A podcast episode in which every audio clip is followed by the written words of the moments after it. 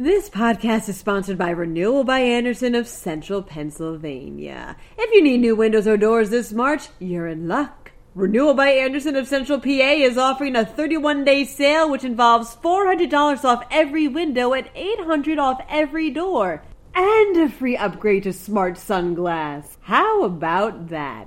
Call 717-727-7558 or drop by rbacentralpa.com slash deals for more information. A van carrying school children was allegedly shot at by a man in camouflage in Lawrence County. Meanwhile, state officials share information on testing being done for coronavirus, and UPMC is being sued over allegedly sharing iffy results of non consensual drug tests of new mothers with the Children and Youth Services of Allegheny County. In happier news, a Baltimore artist brings a bit of always sunny to the telephone wires of Philadelphia. I'm Julia Hatmaker, and you're listening to Today in PA.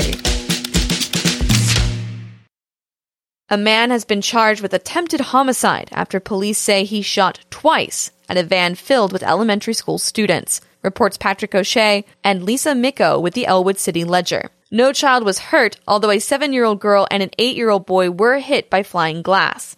Police arrested Byron Benitez for the crime, finding him hiding in a nearby wooded area wearing camouflage and with a .22 caliber long rifle with a targeting scope, bumpfire buttstock, and a suppressor near him. Benitez also had a semi-automatic handgun in his shoulder holster. Police then raided Benitez's home and found evidence of possible bomb-making activity and more prohibited offensive weapons.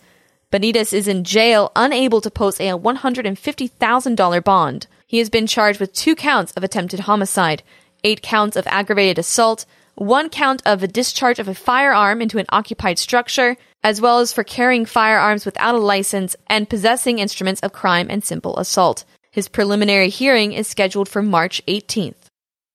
173 Pennsylvanians have been tested for COVID 19, reports Charlie Thompson with PennLive.com. Of those 173, 100 tests came back negative and 57 are still pending. So far, there are 16 positive cases in the Commonwealth, with nine in Montgomery County, two in Bucks and Monroe counties, and one in Philadelphia, as well as in Delaware and Wayne counties. Four of those who tested positive are currently in the hospital. The others are staying in isolation at their own homes. A large amount of colleges have also suspended all in-person classes because of the virus, including Penn State, University of Pittsburgh, Carnegie Mellon, Villanova, Temple, and the University of Pennsylvania.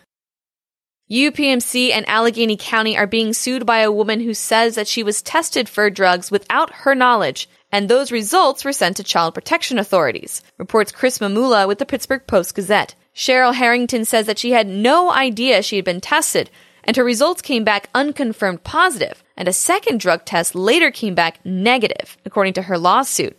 But despite that, the damage had been done, with county's Children, Youth, and Family Organization opening a child abuse investigation and conducting multiple home inspections. Another woman, Desiree Cook, also had her information sent by the hospital to child protection authorities, despite having a drug test that came back negative. Cook had told doctors that she had used marijuana before she became pregnant. That's why, according to the lawsuit, the hospital passed her information over to the county's Child, Youth, and Family authorities, which also spawned an investigation. Harrington's lawyer, Margaret Coleman, with the law office of Timothy P. O'Brien, is looking for other mothers who have had similar experiences at UPMC hospitals for a possible class action lawsuit. It's always sunny, and Philadelphia fans will appreciate the latest piece of street art in the city of brotherly love. Baltimore based artist Reed Bmore has hung a wire sculpture of Danny DeVito on the telephone cables of Broad Street and Washington Avenue, reports Stephanie Farr with the Philadelphia Inquirer. It's not just any old Danny DeVito wire sculpture, though. This is DeVito playing Always Sunny character Frank Reynolds, portraying an eccentric art collector named Ongo Gablogian. That's right, it's a piece showing an actor playing a character playing another character. Genius. Frank pretends to be Ongo in an effort to get an art gallery owner to come visit the gang's bar for an art show, so it's only fitting that he would also be turned into a piece of art. This isn't Reed's first Philly piece. He's also surprised fans with a wire sculpture of a girl on a swing, which hung from a traffic light, and a flying pig in Spring Garden.